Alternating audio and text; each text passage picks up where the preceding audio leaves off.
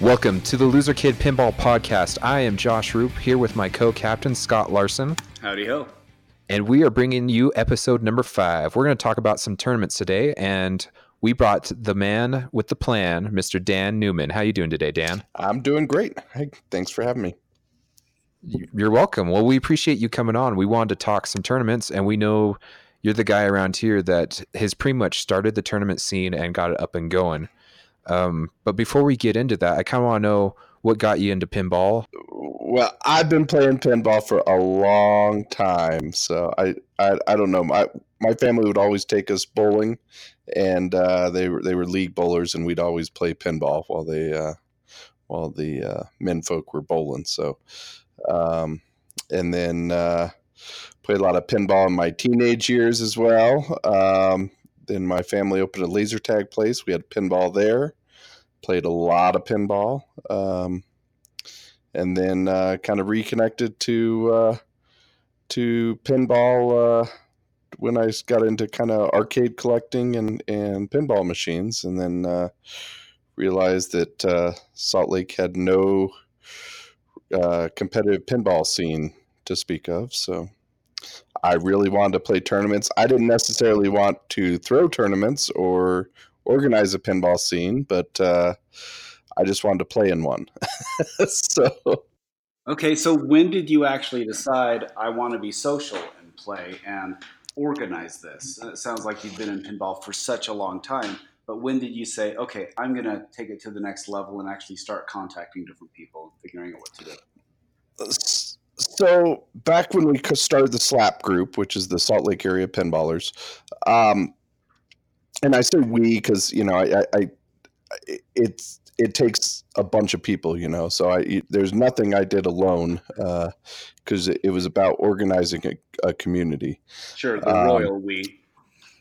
The royal we exactly, and and uh, I, I, was on Pinside, and uh, Jeff Rivera, who does the Pinball podcast, and uh, and uh, I eventually learned Eric. Um, uh, uh, no, no. Um, another Eric uh, Schaefer okay. um, would uh, oh, yeah. did a um, what, what's that uh, charity that uh, puts pinball machines in hospitals? Uh, Project Pinball. Yes. Um, yes. They they did a fundraiser for for Project Pinball, and it I just it was a weird thing. I happened to see the day before um, that this tournament was going on in Utah. And so I got my buddy Josh Craig, who is uh, my partner in crime uh, with the pinball organization now, and our other buddy Jason, and, and we all three went up there, and there were about I don't know ten of us, and it was probably the first pinball tournament in ever in Utah. I mean, it, it was it, it it was I don't think Jeff had done another one. That was the that was the first one, um, and it was well, so much fun. The modern era. Sure, sure. Uh, as far as I know, it, it, was it was. I don't know of any other pinball tournaments ever in Utah. Um, I, I, have a flyer downstairs that I got that has a pinball uh, advertising for a pinball tournament in 1982, but that's just random. I'm sorry I missed that one. well, we were seven, so yeah. I wasn't even born yet, so Ouch. I think I have a good excuse. I was nine. There's no excuse. No excuse. so anyway, we, we had a blast. Um, and I, I always wanted to do a pinball league. And so uh, I just started collecting names. I wanted to get up to 16 people and I mean, it took about a year of asking people one at a time, "Are you in? Are you in? Are you in?" And we started the very first uh, slap league, um, which we, are just getting ready. To, we're just going on season four now, so it, it was about three years ago and some of the people that joined thought they were joining a drinking league, uh, where where people just sometimes play pinball. But uh, we we eventually uh, found the real true pinball players, and and uh, you know we've had turnover to find the right exact people, but now we have people that are super into pinball, uh, which is I, I think is great. So. So is that what made you decide to do all this tournament stuff? Is you just wanted to see a scene here in, in Salt Lake? Yeah, or? I just wanted a scene, and, and we played that first season of, of the league, and that was great. And then uh, we wanted to, you know, kind of keep the momentum, not let it die. So we started doing kind of monthly tournaments. Uh, that was the uh, Slap Ass series, the Salt Lake Area Pinballers Awesome Summer Series, uh, Slap Ass for short. Um, Very nice. I think that's when I got and involved. uh, yep, yeah, I think uh, that's when Scott and and we've just kind of collected people that are that like-minded people that are interested in pinball and kind of grown. And we have you know close to 200 people that have that have joined us or you know or in a our private facebook group or have come out to our events. So it's it's uh it's it's been fun. What were the amount of people that were showing up to the first tournaments when you when you started getting it going? Uh, we, we were in that 20 ish range, um, 16 to 20. I mean, it was the league members and, uh, um, and, and their wives. And, and, you know, we've had to collect people, uh, and we try to, you know, we really, each event, you know, has between 20 and 30 people. The numbers haven't changed all that much. Um, you know, not everybody can make every event. So we, we have, uh, a lot of different people making them and we do a lot of different events now i mean we're doing uh, we probably did 20 25 uh, different different things last year so which is which is kind of a lot so Now, Dan, when you were starting, was this more of a like a home league? Because really, until recently, there really hasn't been a lot of great location pinball in Utah. There's been a few holdouts here and there, but not really a lot of places to say yes, they have great, great, uh, well maintained machines that can actually handle a higher level of player as opposed to the the broken flipper and the uh, you know the slingshot that's uh, not working. uh, we have certainly played on a lot of broken machines so that's kind of just the uh, that the first year we played at Twists, we played at Campfire Lounge, we played at Nickel Mania, um, we played at a few home collections, um, uh, and there's a lot of great home collections out there, and uh, so, and I think that first league we only did like ten weeks, I think was total. Um, Mhm. And we may have even played at the same location like nickelmania a couple times or something um, but we kind of alternated between private and public locations i think we played five private and five public So it, I assume it was pretty intimidating starting this all up. Um, what would some of your advice be to those that who want to start up their own tournaments? um, well i mean there's two I, I don't think necessarily rep I, I sure did stuff the hardest way possible um, without a doubt. Uh, i didn't i had never played a pinball tournament. I'd never uh, other than that one uh, with jeff you know i'd never gone out of state and played in one or or really seen one or knew how one how they were supposed to run. Uh, that was done a simple like double strike tournament or triple strike tournament i believe. Um, so I didn't know what the heck I was doing. Uh, when we made our league uh, format, um, it was it was a format that uh, no one had ever done before. uh, apparently, because we didn't know what we were doing. We just came up, you know. I come from a bowling background, so I, I did it like a bowling league, uh, where you have mandatory attendance. Uh, we did some weird things where we played best two games uh, you know a match would be two games but you would not only get a point for each game but then you'd add up the total the total points from the two games you get an extra point for the series. Um, and so that's kind of our league format. And uh, uh, uh, joe um, uh, Schabel, Schabel uh, is the uh, Free State Pinball Association guy, and he's been he's been awesome to work with with the IFPA and and uh, Papa.org. Um, they they made software for us, and and uh, were kind enough to make a custom rule set just for our league, which I'm sure took a lot of time, uh, and it's great software, and and we just love it. So, um, anyway, I, I, would definitely contact them. Uh, they've been nothing but you know kind and accepting, and and uh, help pull me from knowing nothing to knowing uh, a little more than nothing, barely. so, uh, but That's I, I one thing. Go ahead. I was just going to say, I, you know, I don't really. Hopefully, where, where everybody else is starting, there's some form of pinball uh, league or competition, but there just there wasn't really in Utah um, when we got going, and so I just collected emails and, and names. So that that's my best suggestion is get emails. You you can do a big group email, invite people. Um, you know, find a home base you want to play out of and play, you know, just, you know, make friends.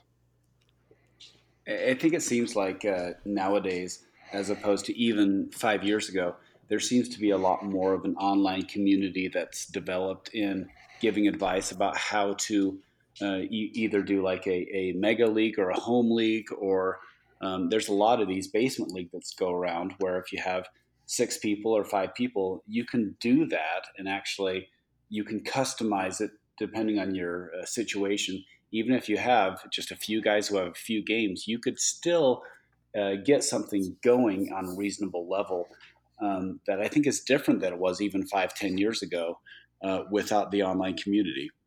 Yeah, I would totally agree with that. I mean, the internet is a very valuable resource, uh, and the information was available. I wish, I wish I could say I used that, uh, but no, I came up with crazy crazy rules for tournaments and and uh, in leagues and and now that I travel around and see you know kind of the formats that everybody pretty much uses, uh, you know I've I've kind of stolen some of those because hey they're good. Who would have thought they had experience and and had already gone through these uh, trial and error processes, uh, you know decades ago. So well, so going through that, you talk about all the challenge like some of the things that you you know you, you kind of blaze your own path looking back and say you were able to contact dan five years ago what are three pieces of advice that you would say hey you should do it this way or you should use this resource i, I would say buy more machines five years ago. That would have been my number one thing because uh, uh, as we all know they've they they got expensive fast. Um, but uh, I, I would have probably told myself, don't reinvent the wheel. Um, you know, as far as collecting the scene together, I don't know if there's any other way than just how we did it. I mean, some of our core members, uh, the guys that put in the most time, we just randomly found out as a group playing and said, "Hey, are you into pinball? We're into pinball. Come play with us." You know, and uh, and I don't I don't know. The group kind of behaves more like a family. I think. Uh, I mean, we all travel together now, and, and uh, dysfunctional and drinking heavily. yeah, exactly, exactly. Well, and the other question I had too was the IFPA even around back then when you guys started oh, yeah. up? Did they have? Because I know that they've got some some rules and stuff that they can help you with there, some game formats, but. Was that a resource you guys used back uh, then? You know, I certainly read all the rules and and took the stuff that I thought applied to the first league. Um, and that's kind of the rule set we've used for tournaments and whatnot since then. Um, and yeah, they were definitely around. I mean, the IFPA, those guys are saints. Uh, the amount of work they do to to keep the scene going in in the country and in the world for no money, for free, uh, all this time. The the the sharps are a godsend to pinball, and uh, you know, I know there was a lot of uh, hubbub about the dollar dollar head per tournament. Um, you know that they started a year two ago, a year ago, I guess. Um, but I think uh, they have every right to do that, and they if if they ask for a dollar a head just to go into their own pockets, I'd be for it. But uh, no, they put it all back in and still work like slaves for free. So um, anyway, I, I, always give it up to the to the uh, the Sharp brothers and and uh, you know of course their dad Roger Sharp.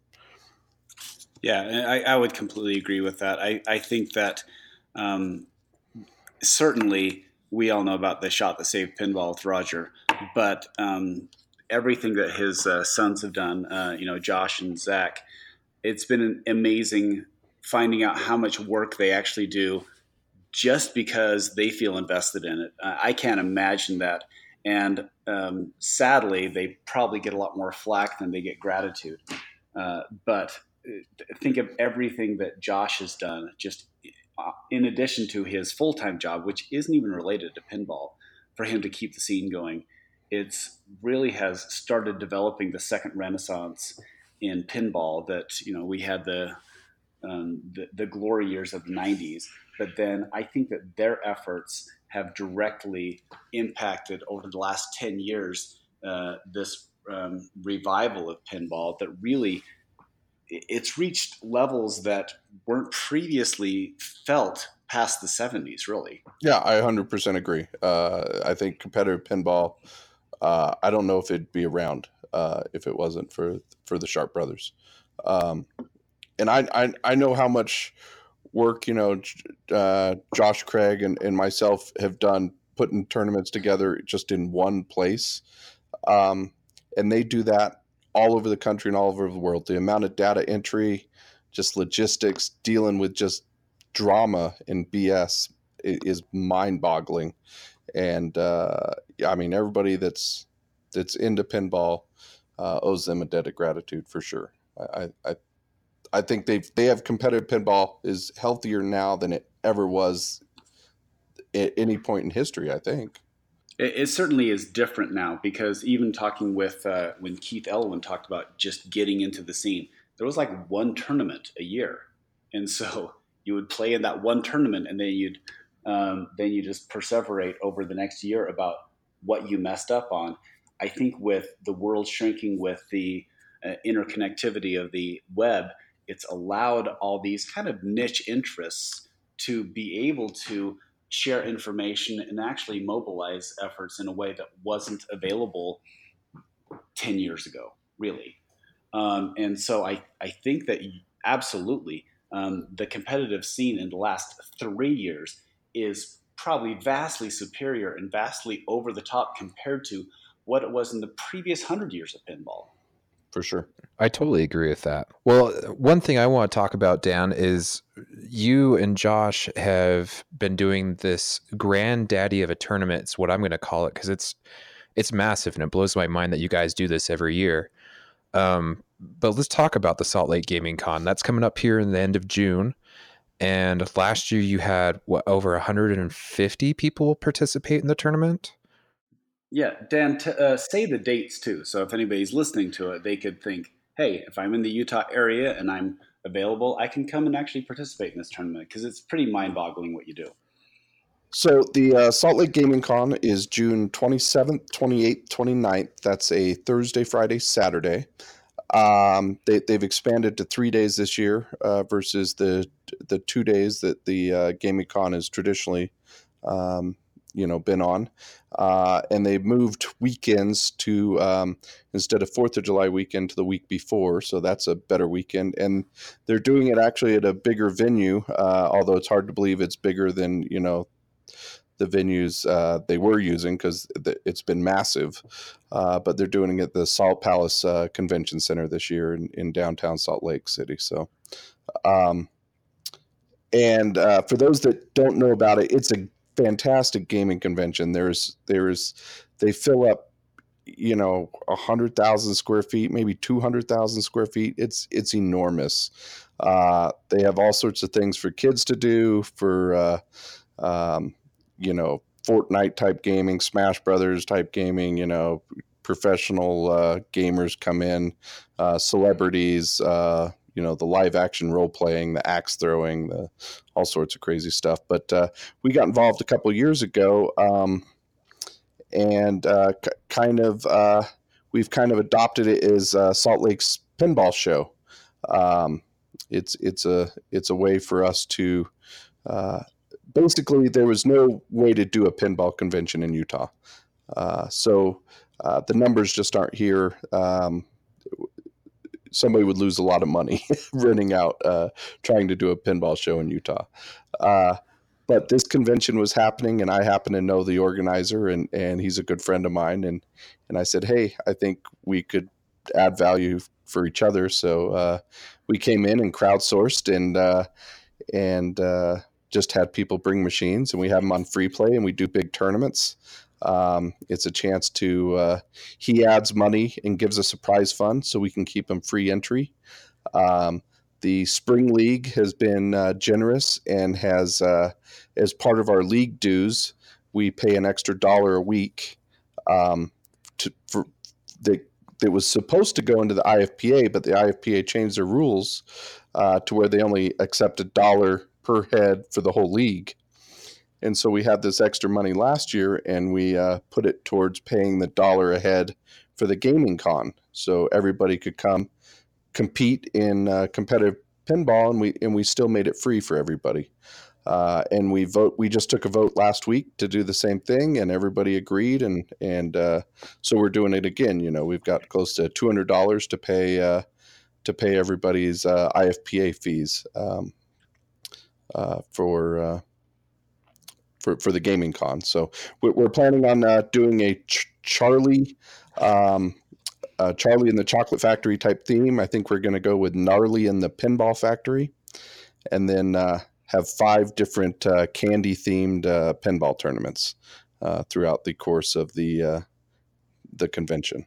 What possessed you to do something of this caliber, though? I mean, this show is pretty huge. I mean, I know the first year that we did it, it was it was good, but I mean, last year it was blown out of the park. We had JJ with uh, Game Exchange of Colorado come over. He brought 10, 12 pins with him and it just it doubled in size last year. And from the sounds of it it's going to double again the size this year. Uh, you know we hope so. We, we had i think 25 machines or so 27 machines uh, the first year.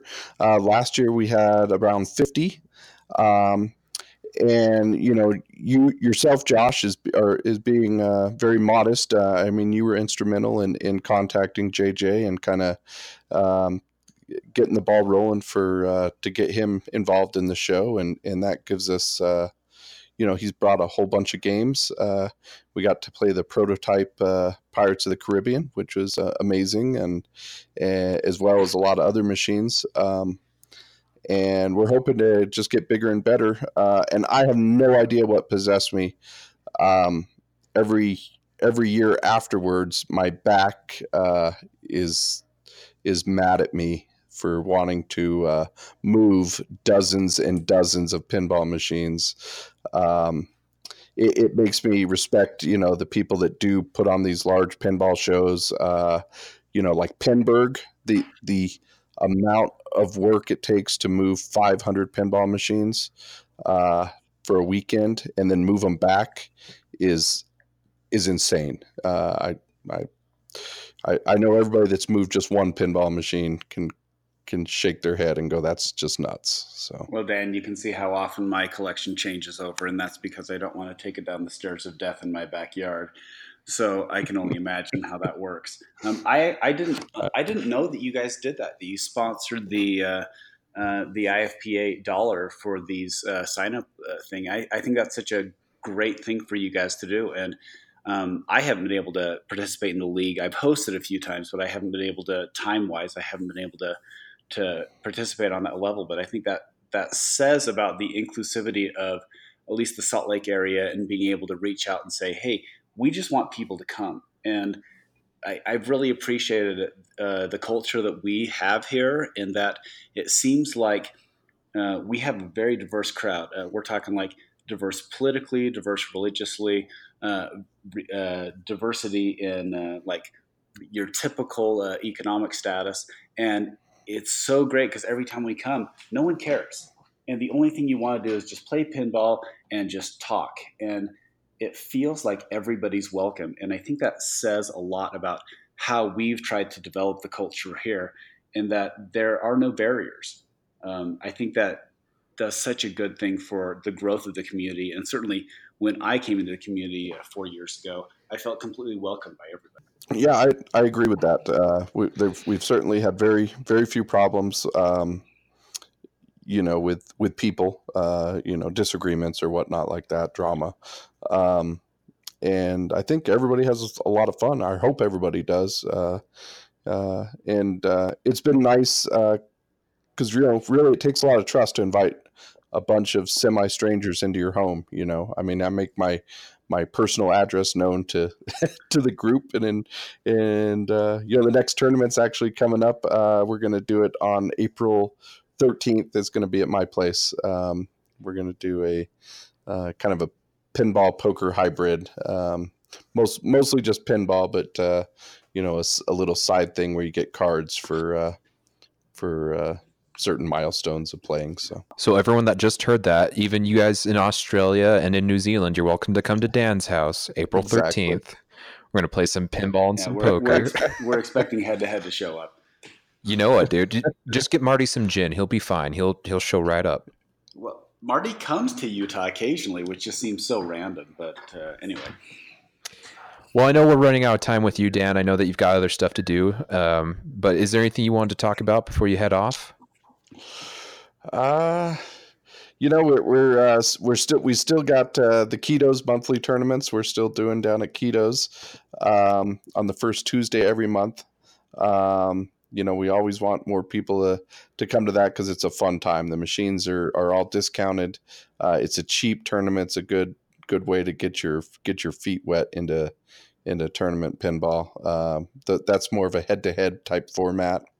Uh, where we kind of play like the uh, the the the SCS is what they call it. I, I don't know the official name now, but basically the state championships and the the national championships are coming up. But that's those are more heads up formats where you get to choose game or position, and then you play heads up, and then the loser chooses the next game or position. You're playing best three, best five, best seven series, um, and so uh, so that's fun. And and yeah, I hope uh, people come out to Gaming Con. Gaming Con is the best deal in all of conventions, all of pinball. I think a whole weekend pass for all three days costs like 30 bucks or something, 35 bucks. It's something super cheap. All the games are on free play. Uh, everything there is basically free. Um, they, they, I don't know how he, how they even survive because it's too good of a deal, you know. Uh, well, even if you want to be even more cheap, don't we offer a deal to bring in pinball machines? If you bring one or two pinball machines, you get free admission or something like that. Yeah, we actually give uh, t- two tickets per pinball machine. Um, so, uh, so if you donate a pinball machine or, or let a pinball machine get used at the show, you get you get uh, uh I think it's one or two tickets to uh, for weekend passes to Gaming Con. So. Um, so so that's that's great as well. So anybody that listening to this, it's not uh, that, does it hasn't contacted me uh, directly. Uh, feel free to contact uh, you, Josh, or or get get involved with us on. Uh, we're on Facebook at Salt Lake Area Pinballers. Um, you have to just do a search, and it's a private group, so you can ask to join. Awesome, Dan. Well, we appreciate you coming on. You're welcome to hang out if you want to, but we're gonna uh, kind of shift away from this topic. like I said, I know that you've got other stuff to do, but if you want to join in, we're still got stuff we're going to BS about. So, guys, I, I have to run uh, tonight, but uh, I hope you have me back. I'd, I'd love to just sit around and BS and talk pinball with you sometime. I think it went great. I, would be more than happy to have you back. So, what about you, Scott? Yeah, no, absolutely. I'll, I'll be back. He was so quiet there for a second. I was like, I better check up on him. I'm always happy to uh, you, you you tell me what next what theme you want to have next, Scott, and I'll uh, uh, for our next tournament. Uh, for for those of you who don't know, we Scott makes a mean Conan the Barbarian. Uh, We're gonna have to. I've got to find that. That's got to be the picture for this episode, man. Oh yeah, no, it's awesome. I have it somewhere yeah, I, I, told him I, would host uh, league night if he made it. Uh, if he made me look like Arnold Schwarzenegger. So uh, about uh, an hour later, I get a picture of me Photoshop. I mean, not Photoshop. Me in a photo shoot uh, with Conan the Ballbarian. so it was fantastic. Oh, it was great. That's kind of All been right, my yeah. calling card. Is is I like I like puns, so I, I like yes. pinball puns and acronyms. So if you couldn't tell that already, well, cheesy '80s mashups. My oh, f- Oh, yeah. my favorite story is when Bowen came out here and he played in that tournament and he won. Was it two years ago? And you hand make the trophies. We don't buy these trophies. Dan goes out and makes all the trophies for every tournament. And I can't remember what Bowen went home with, but it was a homemade trophy. He gets home and his wife's like, "What is that?" And he's like, "It's my trophy." And she's like, "That's not a trophy. What is that?" yeah, no, it, it's great. They- they- They're thrift thrift uh, store creations with hot glue guns, and uh, and they usually are so fantastic. yeah, that's uh, that's that's another one of my hobbies besides puns is uh, yeah, crafting uh, crafting uh, thrift store and pinball parts and pieces into trophies. Uh, so, which I think should really catch on. But I, I think Bowen's wife was just jealous because that that dragon trophy was gorgeous. Uh, I want it. He can ship it back if he if he doesn't want it. I really wanted to win it. Yeah, it's okay, Dan. I'll, I'll make you one. Thank you. I I, uh, I I appreciate that. All right, Dan. Well, th- thanks again for coming on. Uh, get us the information. We'll put we'll link it in the uh, in our post or show notes. So Okay, sounds good. Thanks, guys. yeah, Thanks, Dan. Yep. See ya. Well, Scott, that was an awesome little interview that we got to do there. Is there any highlights you wanted to point out?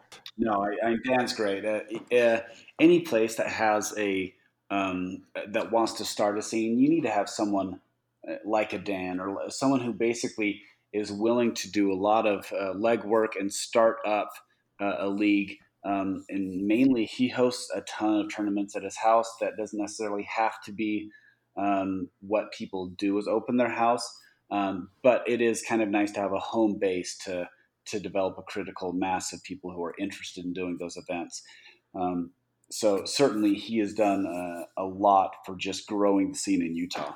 Oh, I totally agree. And and honestly, that's one of the reasons I kept coming back around. Dan's just a really nice guy and he made me feel welcome when I came to the tournament. I was really, really nervous my first time coming out because I'm driving three hours to come out to one of these tournaments and you don't know what you're gonna get. And so it always I was so so nervous. And man, Dan just acted like I had been there the whole time and I was part of the group and it I don't know. Dan's a good guy. You definitely need everyone needs a Dan in their tournament group because if if you have people like that, you're gonna keep having good turnover or not turnover. You're gonna have good turnout. Turn out. Turn out, yes.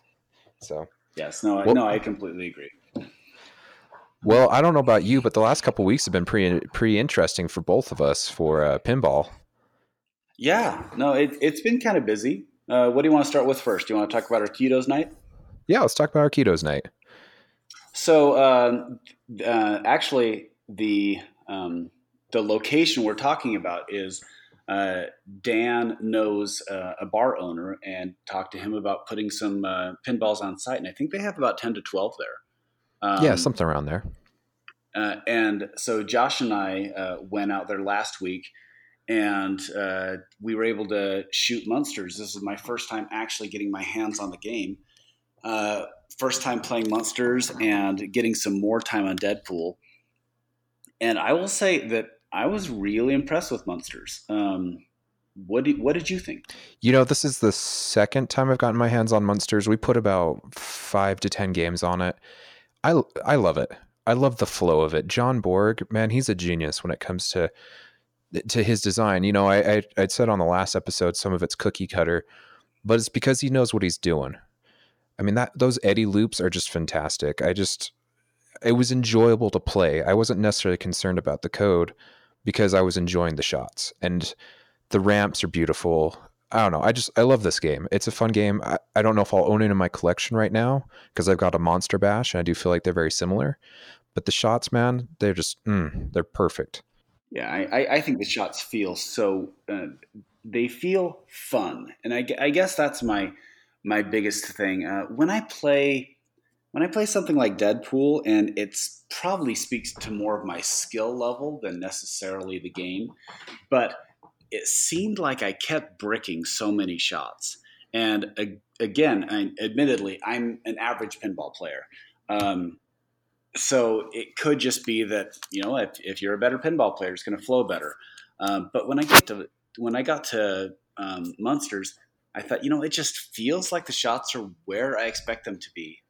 Um, I also like when you really think about it, ramps are just filling the the time for the ball to get back to you. Um, Correct. Yeah. You, you hit you hit the ramp, and it's just going to make its way back either to the flipper or something like that. And with Munsters, it felt fun seeing the ball go, and I think that tells a lot about your experience with the game. Is that does it feel fun? Does it feel like I'm just you know, I'm just enjoying my time playing this game? Because the, the, the basic feel of pinball really hasn't changed since the 90s, since they invented ramps, since they invented uh, games with themes, uh, code, level, and a storyline. Really, you kind of dialed in, and this is basically what you're going to expect with a pinball machine. And if you're able to find a way to make that experience either unique or fun or visually tantalizing then I think that's going to bring you back. And for me, Munsters brought me back. Uh, I would play other games and I say, you know, I want to go back and play Munsters. Same here. And I think the thing with Munsters that I'm really enjoying that actually um, is is better than Monster Bash is that left ramp on Munsters. You kind of hold your breath. It's a steep ramp, but if you hit it, you kind of hold your breath. But once you see it get to the very top, you know you're golden. You know, it's, it's going to go, it's going to disappear. You don't have to worry about it coming screaming back at you. That's my one complaint about Monster Bash is you shoot that left ramp and there's sometimes you can shoot it as clean as possible and it gets all the way, it gets halfway around that ramp and you, sh- you think it's coming back to you and then it, for some odd reason screams back the other way. And yeah. so that is the one thing I do like about Munsters. And like like to your point, I think there's two different styles of ramps out there. There's the fun ones like Munsters, and then there's the Steve Ritchie business kind. I mean, that's those Star Trek ramps. They're quick. They give you those balls back because you want to keep playing. And Star Trek's a fantastic game. So I I don't know. Like I said, I agree with you with Deadpool. I do enjoy it. I, I that's a game that I still don't feel like I've figured out yet. Um, we had a buddy down there named Mike, and he's actually our state champ right now. And he was blowing that game up. He was at what 450 million or something. Oh yeah, like no, no, he was crushing it. And he's such a great player, and and you know he could nail that that katana shot every time, which is it's a hard shot. It really is. Um, I didn't um, realize how hard that shot was. So I, I think again, and that's what I'm saying. Like I I don't want to come off and say that Deadpool's clunky because I think that's unfair. That actually speaks more of my skill level. But you know, it's uh, Munsters felt good, and visually it looks great. Uh, I don't know what else you would really want from that era of pin, like that type of pinball machine. Um, and yes, I think the the Steve Ritchie games they tend to keep the ball moving at the same velocity. And so I think that is what dials in the feel of flow is that the ball really doesn't slow down. It just kind of keeps going. And so it feels very predictable and it just feels like you're on cruise control. Yeah. With with the other games, uh, I think people try to to mix it up and make it visually interesting or kind of slow it down or or make it a little off speed. So, you know, on the right shot of Munsters when it actually uh, it goes vertical and it goes up, you know, kind of like that uh, Stern Jack the Monkey shot. Yeah. Uh, and it just it's different but i like that I, I, like that it just gives my eye something to look at well i like that it you weren't worried as much of it rejecting men. it just it hit that ramp and it flipped and it came right back to you that right yes. ramp's just it's awesome yeah there always seems to be that one ramp in uh in at least a george gomez game where it's not super steep but it's so long that if you don't get enough velocity, it'll go halfway up and then come screaming back to you. Yeah. The katana shot Deadpool, left ramp on uh, uh Monster Bash, just to name a couple. yeah, yeah, but, that that left ramp on Monster Bash is challenging, but uh, you know, again, for a better player, it's probably more automatic. So I guess well, I just need to get better. And the other the other game that I was really enjoying that night was Guardians of the Galaxy, another John Borg game. Man, that is a fantastic game. My only complaint is is I cannot find the nebula shot. That's the left ramp, but it's so tight on the it's so far up on the beginning of the flipper. I, I almost mentally have to prepare myself to shoot that shot because it's it's not typically where a ramp is, but it's it's a nice shot. But it I'm enjoying that game as well. Once I'm starting to understand it and everything, I, I would like to have a Guardians in my home. There's plenty of depth there. And m- my only complaint about the game is the callouts. But then again, um, there's a couple people that have made the movie callouts as part of something that you can download to the software. So beautiful game.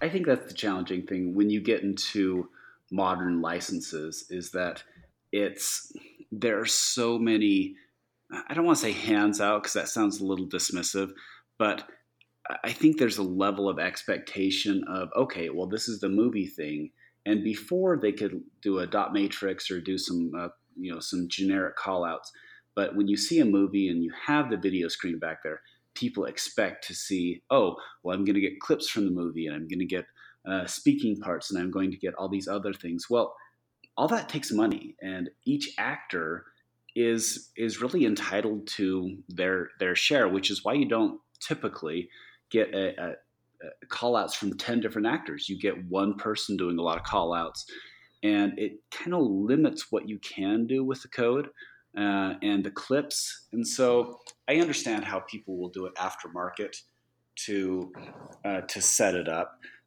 but I, you know, finding different locations on the shot, I think that's where the elite players are different than you or me is because correct yeah. they take a shot and it bricks and they say okay mentally i need to flip that button just a split second earlier or a split second later and then i can dial in that shot. That's what makes them elite.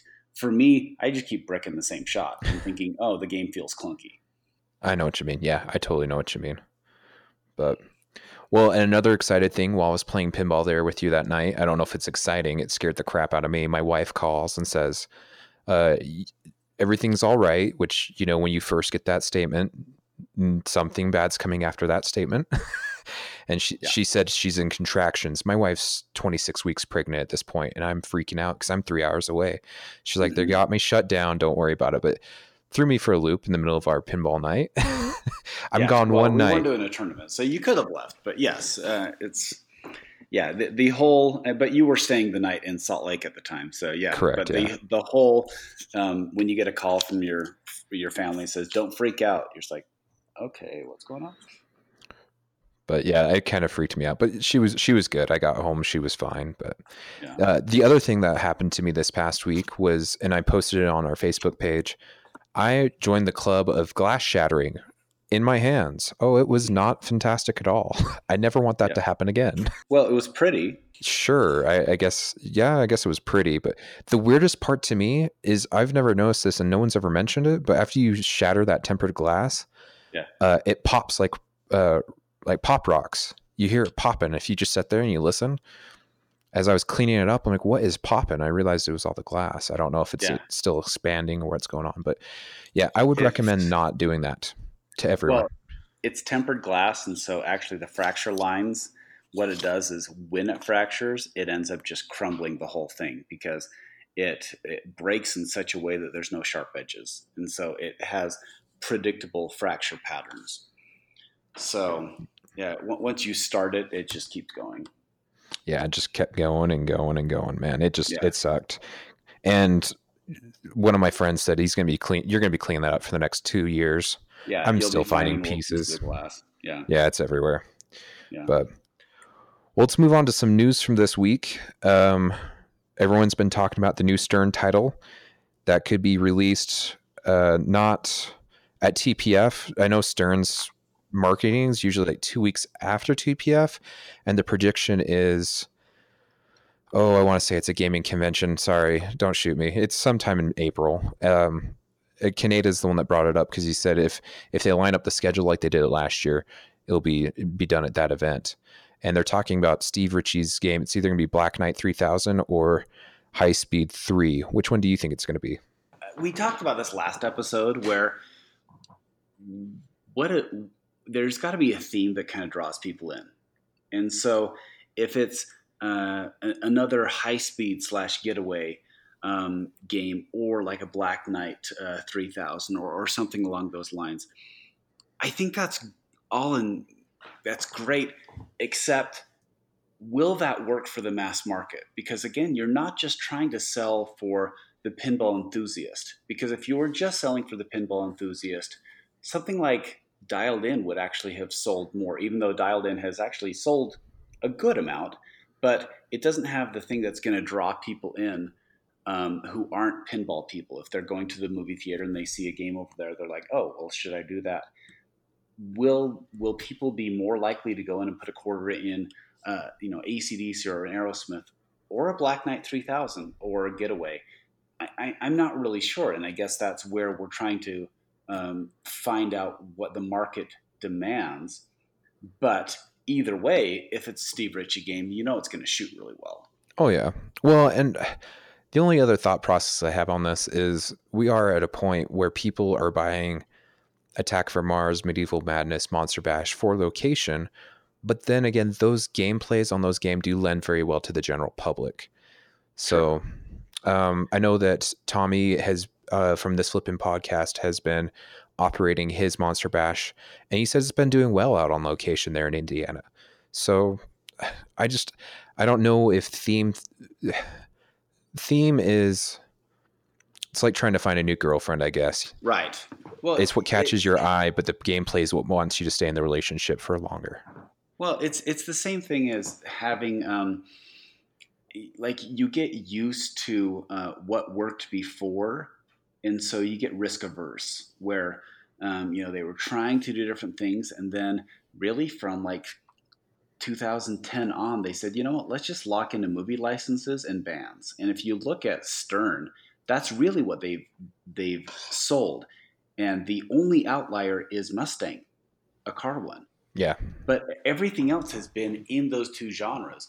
And so it's worked really well for them. They it brought pinball back from the grave, and they were able to uh, get a lot of uh, a lot of play. Then um, you know, uh, then JJP came out with an original theme. Now, it's an original theme, but it's done by a very well known designer in Pat Lawlor. And so, in some ways, it's although it's an original theme, it's still a themed game. It's a Pat Lawlor game. Yeah. So, is this going to be like, yeah, it could be an original theme, fine, but it's still a Steve Ritchie game. Um, I think that as long as people are having fun, having that fun factor that works for uh, entry level players and experienced players, I think you're going to have a success. No, I agree. But there also has to be a reason people want to buy the game. And do you remember when Dialed In was released? I watched the, I wasn't at the uh, expo, but I watched the release party, and you could just feel a thud that people just looked at it and said, I don't get this. But then there was that uh, thread on Pinside where the guy posted and says, I played Dialed In and it's great. And yeah. it really shocked people about that. So I, I don't know. I, I guess that uh, if I were better at predicting the future, then I would be a millionaire. But I, I think that you need to try to predict themes that people are going to want before they want them. Well, and and the thing with Dialed In, I kind of wonder if it has to do with the name too. I mean, that game revolved around Quantum City. I was wondering why they didn't just name it Quantum City. I know that. Yeah. Um, I know that they wanted to push the whole cell phone concept, but I don't know. I still think it would have been a better idea to go Quantum City. But I, hey, what I, do you I do? think they should have. I think they should have changed it to Quantum City and uh, or you know or, or Electric City or Electric Company. I, I don't know what I think the name, yes, uh, the name, and I, I, I think admittedly the art direction felt a little too retro, and not retro in like a total nuclear annihilation cool. It felt kind of like a um, the the art was done by a grandpa who's trying to be cool.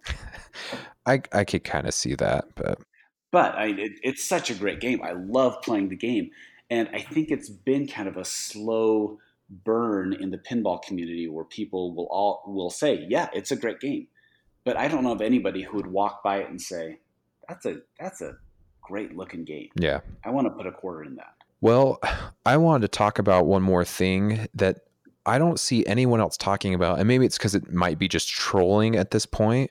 But the next title after Steve Ritchie's is going to be a vault. Um, that's how, if we follow the Stern timeline, The Vault was released in May, I want to say, of last year, and that was Star Trek. Mhm. Um, but John Borg just changed his background picture on Facebook to the two ladies of Tron. Do you think this is a sign, or is he just trolling us that Tron's going to be the next Vault? I think they'll always play coy. Um, but if you look at it from a manufacturing standpoint, mean, Stern has always said we're manufacturers, right? That that's they're there to sell games and to keep the line moving. True. Okay. Yeah. So if you look at historically, um, let's just go back to 2000. Okay, the death of Williams and Stern's the only uh, player, right? Yeah. Okay. Yes. Yes. What are the games that people say, I wish that were available? And I'll guarantee only two come up. Which two? Lord of the Rings and Tron. Exactly. And so if you are stern, you are going to go where the money is. I mean, what, uh, okay, you also have to look at if not that, which one? Well, the problem with Lord of the Rings is the system's old enough that that's not on the line anymore. They don't produce the White Star system at all. Right. And so logically, Tron makes sense because it's still a SAM system, and they're making Star Treks with the SAM system still in them. So, Also, Tron is cheaper. yes, it is. I, so if you're going to say, okay, well, it's not going to be Tron, great. Which one are they going to make? Because Lord of the Rings, yes, and, and yeah, the, the Vault editions tend to be in the premium category, so you're looking around, you know, seven, eight thousand dollars. But it would take a lot more effort to get a Vault um, Lord of the Rings up off the ground, just from uh, finding if you're going to put figures on there, whether or not you're going to do that manufacturing the Balrog, manufacturing all the little components in that. It's kind of a complicated game. What is there on Tron? The spinning disc. I mean, that's the thing about Tron is they would have to add stuff. You can't just leave Tron the way it is and sell it for fifty five hundred. That's my I opinion. You just can't. Iron Man Vault Edition was uh, like I own the Iron Man Vault Edition, and there's very little difference between that and the standard.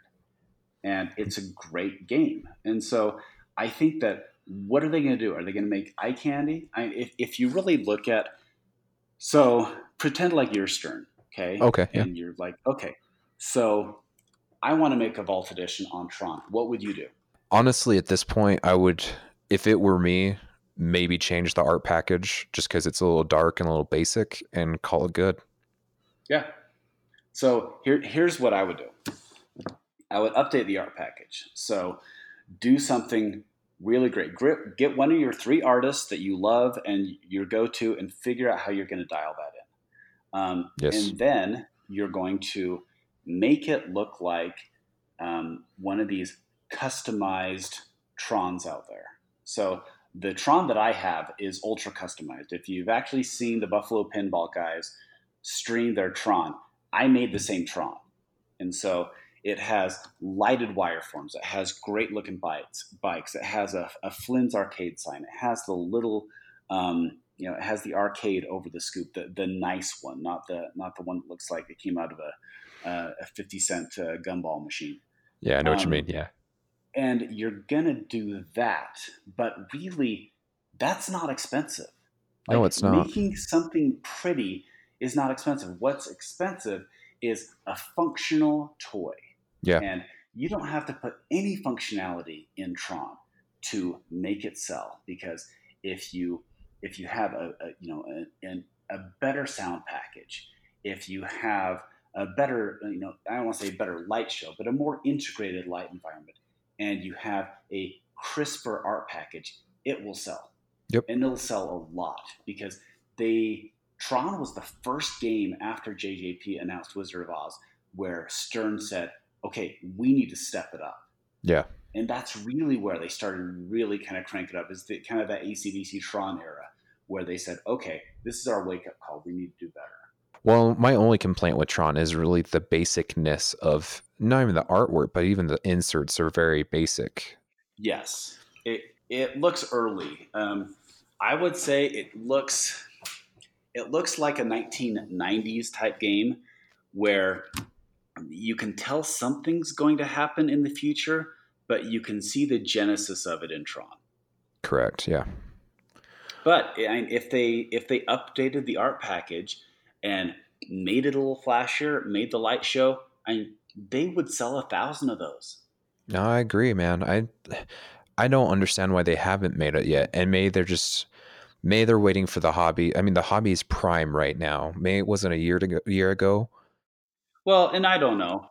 I, I, I think that you could also argue what uh, like what were they making last year, and did they have as much of a lag in the uh, in the schedule? Because they probably pumped out I don't know a few hundred uh, Star Treks. Yeah, and you could still buy Star Trek, and so. Yeah they pumped out a few hundred of them, but they kept the line going because they're a manufacturing company. So maybe even last year they said, "Look, we don't have the time to do a Tron Vault edition right now." So yeah. we are just going to do something that, yeah, we can sell a few hundred of these, and people will will pay extra for them. But I think it's it's ready to have that big vault release, and so it, the argument I'm always going to go back to is, if not Tron, then what? And do you think yeah. they're going to release Monopoly, Big Buck Hunter, no. Wheel of Fortune? They'll actually feel, finish the code. Yeah, we're not no, getting any of those. you're, yeah, you're going to sell five of those, but go where the money is. I mean that that's what they're going to do. Stern knows, man. They know how to make money. Um, that, there's there's a reason they've been in business longer than anyone else right now at this point. So moving on though, let's let's go over to Chicago Gaming Company. The news is while Monster Bash was delayed and whatnot, they were actually working on Cactus Canyon, and Cactus Canyon is being ready to be shown at Texas Pinball Festival. And not only that, supposedly they got the original software designer to complete the rest of the software for Cactus Canyon. Would you like a Cactus Canyon? I mean, let, us just just pretend. Of all the games they could make, would would you want that? I mean, as the fourth one. As the fourth, out of everything else, what what would you want? I don't know, to be entirely honest. At this point, they've kind of made all the ones I want. Medieval right. Madness, Attack from Mars, Monster Bash. I mean, those are the the the holy trinity. I don't know what you want to call it, but um, Cactus Canyon to me is Attack from Mars. It is Medieval Madness. It's the same rules, just cowboy style. You're you've got five main objectives you're trying to complete you complete those by hitting certain ramp shots and certain orbits so many times. Um, the the banderos or whatever they're called, that's your castle. I don't know, and it, it I w- I didn't grow up in the 40s and the 50s and the 60s watching westerns. I know westerns were huge. They were. I know the superhero movies are the superhero movie, or they're the big thing right now. Westerns were the big things during the 60s and the 70s. Right. You know? Yeah basically westerns to them are superheroes to us. Correct. And so it just it doesn't appeal to me theme wise. I do enjoy the humor that is there and I like the whole shooting the bad guy and whatnot. But it's not a game that I'm gonna say I need that in my collection right now. You know what I'm saying? Yeah, I, I think it's from a business standpoint, I think they could say, well, it sells for this amount. You know, however, there's there there are two factors that go into the price of a game, and one is demand, and the other is supply. And yep. with Cactus Canyon, I it was just blown off the line. They just said, you know what, we're just we're just putting out what we have, and then we're putting everything into Pinball 2000. And so there just hasn't been that many out there. So, and I raise your hand if you've played a Cactus Canyon other than on the Pinball Arcade. That's the only place I've played it. That's the problem. Have you ever said, "Wow, I want to go back to that"? Ever since they announced that they were making it, I've I've yeah. went back to play it to see what what I would be getting essentially. Now, I will say, admittedly, and I've said this before, it's not my game. But is there a market for it? Because I'm sure they've done a lot of market analysis and they've tried to say, well, okay, the, this is what we do. And so yes, is there possibly one? See, for me, from uh, I would actually, I would remake Whitewater because the price is going up in Whitewater. Yeah. And the demand, I think, works really well. Like there are enough white waters out there, but you know, it's kind of like Lord of the Rings. Lord of the Rings still hovers around six grand, but you don't think someone would pay seventy five hundred for a vault? Oh, I Lord of the Rings. I think with, they would with better art, with better speakers, and that hasn't been routed for fifteen years, or at least uh, you know at least five years. Um, and I think the same thing with uh, if you had like a whitewater. I would do a whitewater. I think you could sell a lot more of them. But I guess we'll see. I mean, they'll see how many they can sell of those. Uh, they sold uh, what uh, uh 1,250 LEs on uh, Monster Bash. I don't think They- those are all sold out yet, but yeah, I mean they're they're Yeah. obviously feeling confident to go high enough on those numbers. Okay. They're not going to make 12,000 or uh, 1,250 LEs of Cactus Canyon. Like they could, but that's the only release then because Yeah. I just don't see selling 1,200 of them. Correct. Well, and the interesting part to me too is, is the second rumor with Chicago is they're coming out with an original license after this game. So are they going to put the rest of the games on back burner that they were going to make? Are they getting in the business now of making original games? Maybe I, I don't buy too much that they're doing original games. Why would you? You have a you have a back catalog of greatest hits. Um, make the greatest hits. Y- You can make money with that, and it, I, I think that um, it's possible they could do, but no one's heard anything about their designer. No one's heard anything about the coder Yeah. or their artist or anybody who's really working behind the scenes. So I think that's a smokescreen. I would be surprised if they came out with uh, an original theme. I, I wouldn't, and here's the reason. Um, your your remakes or your business money, your original themes could become your funny money. It could be the testing the waters kind of thing.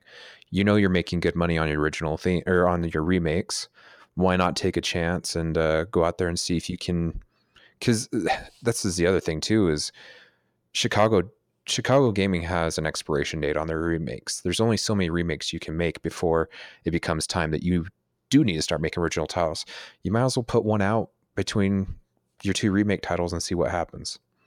Yeah, and, and that's fair. I, I think that's fair. I, I just I would suspect we would hear more about their development, but maybe they're keeping it closed. Yeah, who knows? Very tight lipped. I so I, I, I just don't see it happening. But if it does, hey, more pinball's good. Yep. Well, we're a little bit over the hour mark. I think it's time for us to wrap it up. Before we go, is you got any closing thoughts for us, Scott? I'm looking forward to uh, what's going on at Texas. Uh, I wish I were going this year. Uh, it just didn't uh, didn't really work in my schedule. Um, but I am looking forward to that, and I'm looking forward to the Salt Lake Gaming Con, and I'm probably looking forward to Rocky Mountain Pinball too. Those are the two shows that are closest to us. Same here. I'm excited for Texas. I want to see what happens not only at Texas but two weeks after. Exactly. but man, time flies when we start doing these podcasts. But um, I don't know. I'm having fun with them. I appreciate all the people that have been reaching out, that've been talking to us, uh, all the support we've been getting. It's just it's been fun. You know, well, we started middle or middle of January. I never thought we would have gotten to this point. I just did it as a goof off thing, but we appreciate it. So yeah. thank you to all of our listeners and if you have any questions or comments comments you can contact us uh, at loserkidpinballpodcast at gmail.com or you can hit us up on facebook at Loser Kid pinball podcast. Uh, scott and i are both individually on facebook if you want to reach out that way as well. We'd love to hear from you. Uh, questions comments concerns whatever. We'll take them there. So um, i guess it's time to say adios my buddy. Adios. See you in two weeks. all right sounds good man. Bye